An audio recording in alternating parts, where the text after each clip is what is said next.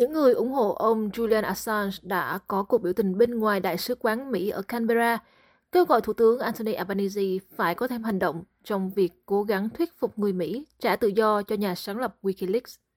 Bà Catherine Kelly thuộc Tổ chức Liên minh chống lại các cuộc khủng bố chính trị, gọi tắt là AAPP, cũng là người triệu tập cuộc biểu tình này. Bà cho biết, People do care about Julian Assange, and so many more people now are caring every day. Người dân thực sự quan tâm đến Julian Assange, và mỗi ngày lại có thêm rất nhiều người quan tâm.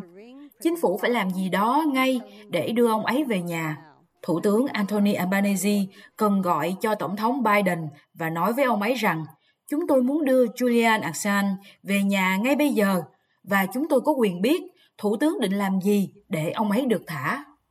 Một người biểu tình tên David Perkins nói rằng đã đến lúc Assange được trả tự do. He's been, uh, Ông ấy đã bị giam giữ hơn một thập niên rồi và đã đến lúc ông ấy trở về nhà. Bây giờ đã có một chính phủ mới nên chúng tôi hy vọng sẽ có một cách tiếp cận mới để nói chuyện với người Mỹ về việc thả ông ấy ra.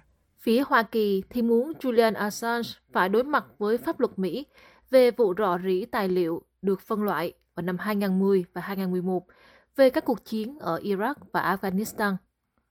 Luật sư đại diện cho Hoa Kỳ James Lewis QC đã nhiều lần nói với tòa án Anh rằng Assange không bị truy tố vì làm rò rỉ các bức điện mật.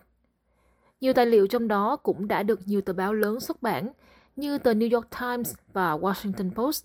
Nhưng luật sư Lewis đã lập luận rằng các cáo buộc chống lại ông Assange liên quan đến việc công bố tên của những người cung cấp thông tin ở Iraq và Afghanistan và từ đó khiến cuộc sống của họ gặp nguy hiểm. Sau khi xảy ra vụ rò rỉ đó, Assange và Wikileaks đã bị chỉ trích vì không đủ cẩn thận để bảo vệ danh tính của những cá nhân cung cấp thông tin. Một số người cho rằng không nên xem ông Assange là một nhà báo, nhưng Tổng thống Mexico Andres Manuel López Obrador thì có quan điểm khác. Ông gọi Assange là nhà báo xuất sắc nhất trong thời đại của chúng ta và nói rằng Mexico sẽ mở cửa đón người sáng lập Wikileaks nếu ông ấy được trả tự do. Debe de prevalecer el humanismo. Nếu là tôi thì tôi sẽ yêu cầu Tổng thống Hoa Kỳ Biden giải quyết trường hợp của Julian Assange. Chủ nghĩa nhân đạo phải chiếm ưu thế.